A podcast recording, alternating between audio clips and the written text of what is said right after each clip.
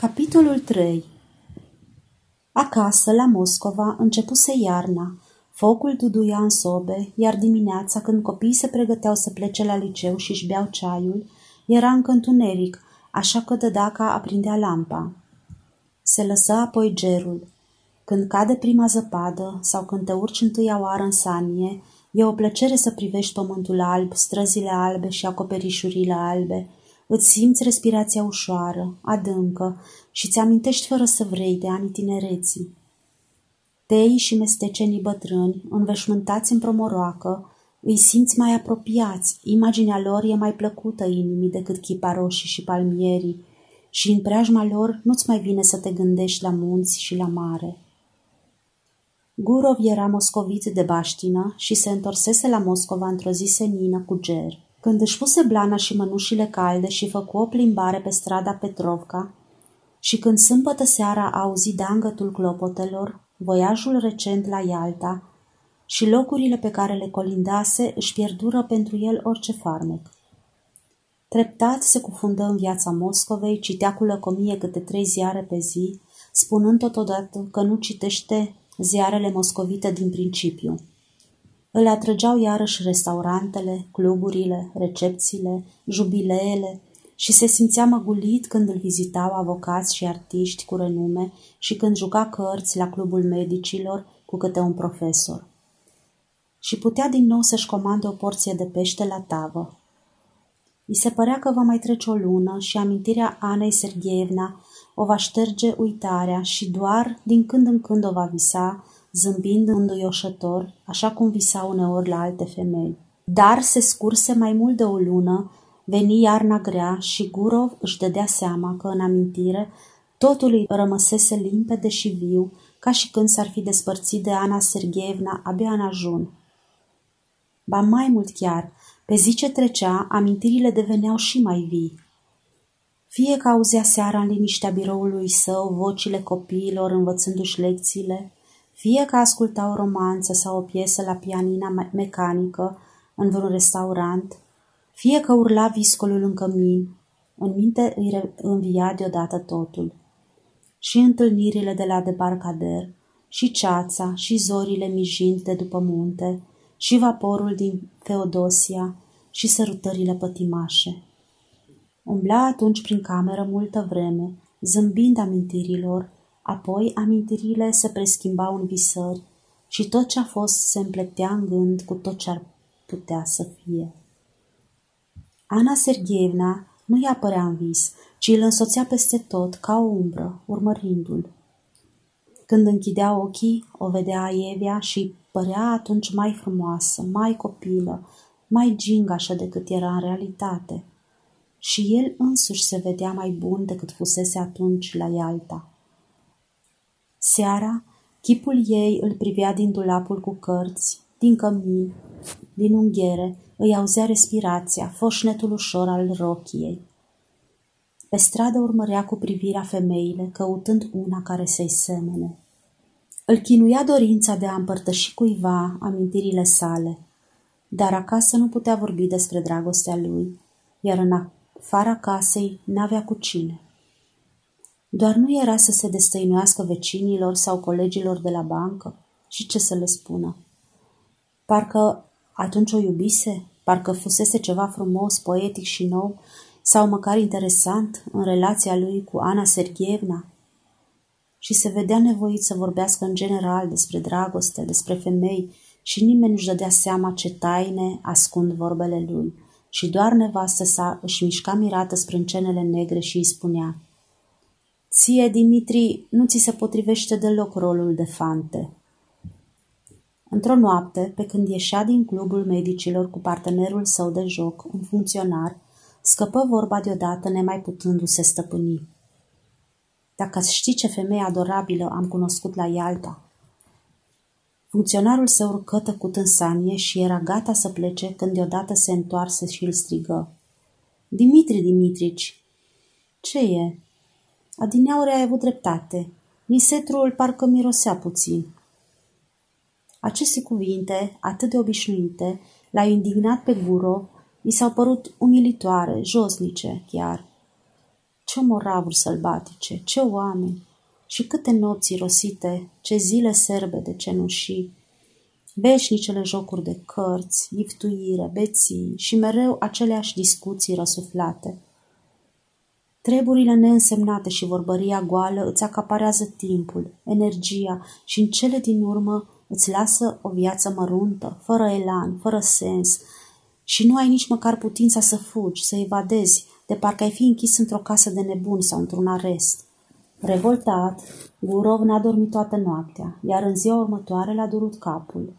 Și noaptea iarăși a dormit prost. Se gândea mereu, fie că sta în pat, fie că se plimba dintr-un colț al odăii într-altul. Copiii îl plictiseau, banca îl plictisea, n-avea chef să se ducă nicăieri, nici să stea de vorbă cu nimeni. În decembrie, în timpul sărbătorilor, se pregăti de drum.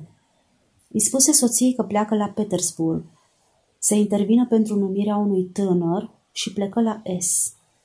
De ce? Nu știa nici el prea bine de ce. Dorea să o revadă pe Ana Sergeevna, să-i vorbească și, dacă se va putea, să aibă o întâlnire cu ea. Sosi la S dimineața și reținu cea mai bună cameră la hotel. Podeaua era acoperită cu postav cenușiu soldățesc. Pe masă era o călimară, cenușie de praf, cu un călăreț fără cap care își ținea pălăria în mâna dreaptă ridicată în sus. Portarul îi dădu toate lămuririle. Von Didritz locuia în strada Staro Gonciarnaia, în casa lui proprie, nu departe de hotel. Trăiește bine, e un bogat, are trăsură, toată lumea din oraș îl cunoaște. Portarul îi spunea tot timpul drâdrâț. Gurov merse încet, fără să se grăbească, până la strada Starogoncearnaia și găsi casa. Peste drum se întindea un gard cenușiu lung cu un rând de cuie în vârf. Fie și numai din pricina gardului acesta și ți-ai lua lumea în cap scrâșni Gurov privind când spre ferestre, când peste drum. Se gândea, astăzi nu se lucrează, soțul este desigur acasă și oricum ar fi o lipsă de tact să dau buzna înăuntru și să o pun într-o situație neplăcută. Dacă însă ar trimite un bilețel, s-ar putea să cadă în mâinile soțului și atunci totul va fi compromis. Mai bine să se lase în voia întâmplării și continua să se plimbe pe lângă gard și tot aștepta această întâmplare. Văzu cum în curte intră un cerșetor și cum câinii se năpustiră la el. Peste vreun ceas auzi cântându-se la pian și sunetele abia ajungeau până la el, slabe, nelămurite. Cânta, desigur, Ana Sergeevna. Deodată ușa de la intrare se deschise. Ieși o bătrânică, iar în urma ei alerga șpițul alb bine cunoscut.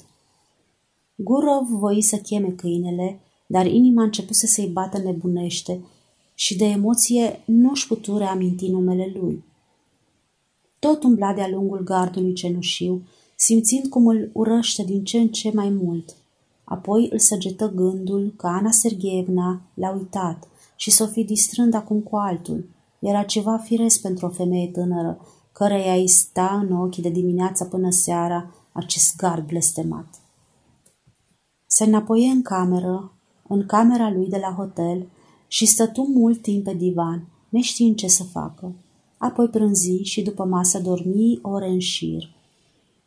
Cât de stupid și fără rost a trecut ziua, se gândea el, trezindu-se și privind ferestrele întunecate. Se lăsase seara. De ce-ai fi dormit atâta? Ce o să mă fac la noapte? Stătea pe patul acoperit cu pătura ieftină, cenușie, ca de spital, și, în ciudat, își bătea joc de sine însuși. Poftim, doamnă, cu cățel, poftim, aventură galantă, poftim de stai aici și așteaptă. Încă de dimineață la gară îi atrăsese privirea un afiș scris cu litere uriașe. Se reprezenta în premieră Gheisha. Își aduse aminte și plecă la teatru. Se prea poate ca la premiere să se ducă și ea, gândea el.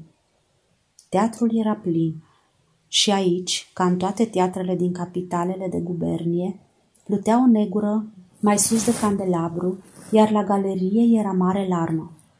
În fața primului rând de fotolii, înainte de începerea reprezentației, Stăteau în picioare filfizonii orașului cu mâinile la spate. Și aici, în loja guvernatorului, pe un fotoliu în față, era fica lui, cu un bou la gât, iar guvernatorul modest se așezase mai în fund după portieră și nu îi se vedeau decât mâinile. Cortina se învolbura și orchestra își acorda îndelung instrumentele. Tot timpul cât publicul a intrat și s-a foit, ocupându-și locurile, Gurov a cercetat sala cu privirea avidă. Intră în sală și Ana Sergeevna. Se așeză în rândul al treilea de fotolii și când Gurov o văzu, inima ei se strânse și el înțelese într-o fulgerare că pentru el nu există în toată lumea o ființă mai dragă, mai apropiată și mai necesară. Această femeie micuță, pierdută în tumultul provincial, nedeosebindu-se prin nimic de ceilalți, ținând un lornion banal în mână, îi umplea toată viața, însemna pentru el bucuria și durerea, unica fericire pe care și-o dorea. În sunetele orchestrei mediocre, a viorilor scârțiitoare și meschine, el se gândea numai cât e ea de minunată. Se gândea și visa. Împreună cu Ana Sergeevna intrase și se așezase lângă ea un tânăr cu favoriți mici, foarte înalt și puțin adus din spate. La fiecare pas clătina capul, părând că salută mereu pe cineva. Acesta era desigur soțul, pe care atunci, la Ialta, într-o pornire de amărăciune, i-a numise la cheu. Într-adevăr, în făptura lui deșirată, în favoriții și în rotocolul de chelie de pe cap, era ceva de la cheu modest. Zâmbea dulceac și la butonieră îi străluceau insignă de candidat în științe, ca un număr de la cheu de hotel. În prima pauză, soțul plecă să fumeze, în timp ce ea rămăsese în fotoliu. Gurov, care avea și el loc la parter, se apropie și rosti cu un tremur în glas, zâmbind silit. Bună seara! Ea întoarse capul spre el și păli brusc. Apoi îl privi încă o dată cu groază, necrezându-și ochilor, și strânse cu putere în mâini evantaiul și lornionul la oaltă, parcă luptând din răsputeri să nu leșine. Amândoi tăceau. Ea ședea în fotoliu, el rămase în picioare, speriat de emoția ei și neîndrăznind să se așeze alături. Cei din orchestră și acordau instrumentele, scârțiau viorile, răsuna flautul și celor doi li se făcu teamă ca și cum din toate lojile lumea i-ar fi privit. Deodată ea se sculă și se îndreptă repede spre ieșire. El o urmă și astfel merseră amândoi, fără rost, prin mai multe săli, pe scări, urcându-le și coborându-le, în timp ce prin fața ochilor lor se perindau fel de fel de oameni în uniforme de judecători, de profesori și de înalți funcționari și toți aveau la butonieră câte o insignă. Se perindau femei, haine de blană atârnate în cuiere. Era curent și mirosea fund de țigară. Iar Guro, cu inima bătând nebunește, se gândea. O, Doamne, ce rost are toată lumea asta, orchestra! Își aduse deodată aminte că în seara când a condus-o pe Ana Sergeevna la gară, își spusese că totul s-a sfârșit, că, desigur, ei doi nu se vor mai vedea niciodată. Dar cât de departe era dragostea lor de sfârșit.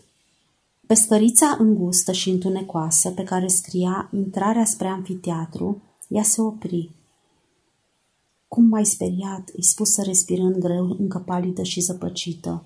O, cum m-ai speriat, tremur și acum. De ce ai venit? De ce? Dar înțelege, Ana, înțelege-mă, îngăimă el în șoaptă, grăbit. Te implor, înțelege-mă. Ana îl privea și în privirea ei era teamă, rugă, dragoste. Îl privea lacom ca să-și întipărească mai bine în minte trăsăturile lui. Sufăr nespus de mult, urmă ea fără să-l asculte. M-am gândit tot timpul numai la dumneata. Am trăit doar cu gândul acesta. Aș fi vrut să uit, să uit. Dar de ce? De ce ai venit? Ceva mai sus, la capătul scării, doi liceeni fumau și priveau spre ei, dar lui Gurov îi era tot una. O trase pe Ana Sergeevna spre el și început să-i acopere cu săruturi fața, obrajii, mâinile. Ce faci? Ce faci?" repetă ea îngrozită, căutând să-l îndepărteze. Am înnebunit amândoi. Pleacă chiar astăzi, pleacă acum. Te implor în numele tuturor sfinților, te implor. Vine cineva. Un om urca în adevăr scara, apoi dispăru. Trebuie să pleci, urmă Ana Sergeevna în șoaptă. Mă auzi, Dimitri Dimitrici? Voi veni eu să te întâlnesc la Moscova. Dragul meu, n-am fost niciodată fericită, dar acum sunt profund nefericită și niciodată n-am să cunosc fericirea. Niciodată.